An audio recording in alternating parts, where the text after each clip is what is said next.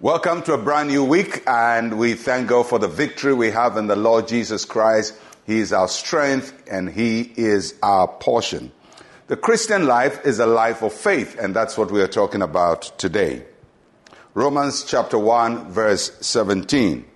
For in it the righteousness of God is revealed from faith to faith, as it is written, the just shall live by faith. We live the Christian life the same way we enter the Christian life.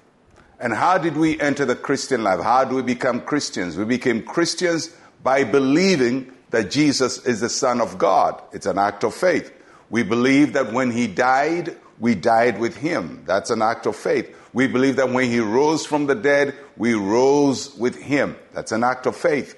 And when we open our hearts to Him, He comes to live in our hearts. So everything that brings us into Christianity is based on faith. And that faith that brings us into Christianity is the same faith that sustains us. So when we begin, we start with faith, and then we continue with faith, and hopefully we end in faith. We are saved by faith, and we live by faith. So somebody will say, so what, what, is faith? Is faith is basically believing that God is who he says he is. And what he says, he does it. God is who he says he is. So when we have faith, we believe in who God is.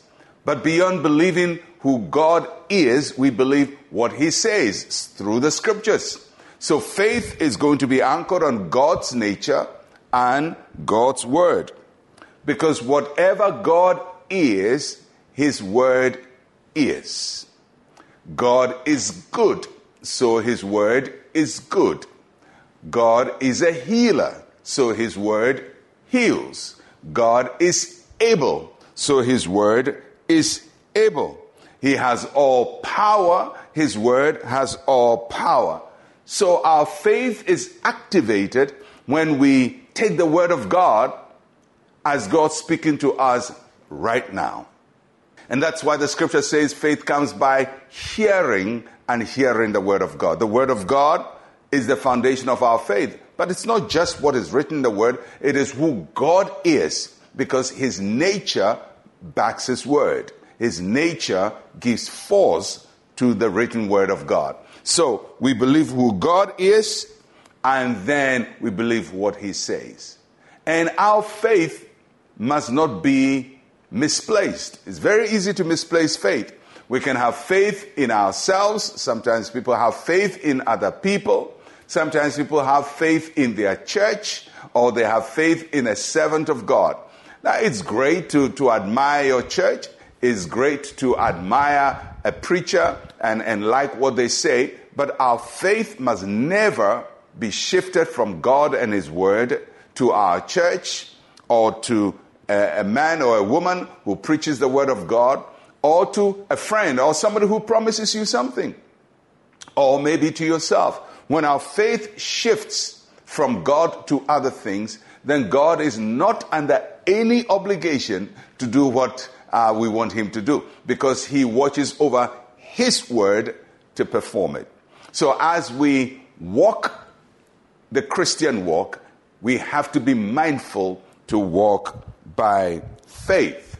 Faith saves us from sin.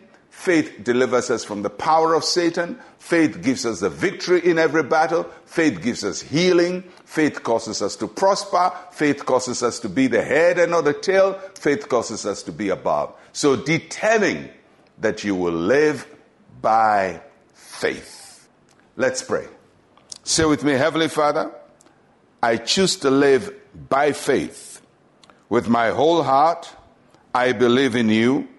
I believe in your word. In Jesus' name, amen and amen. Well, I'm Pastor Mensa Otabil. I'll catch you again. Shalom, peace, and life to you.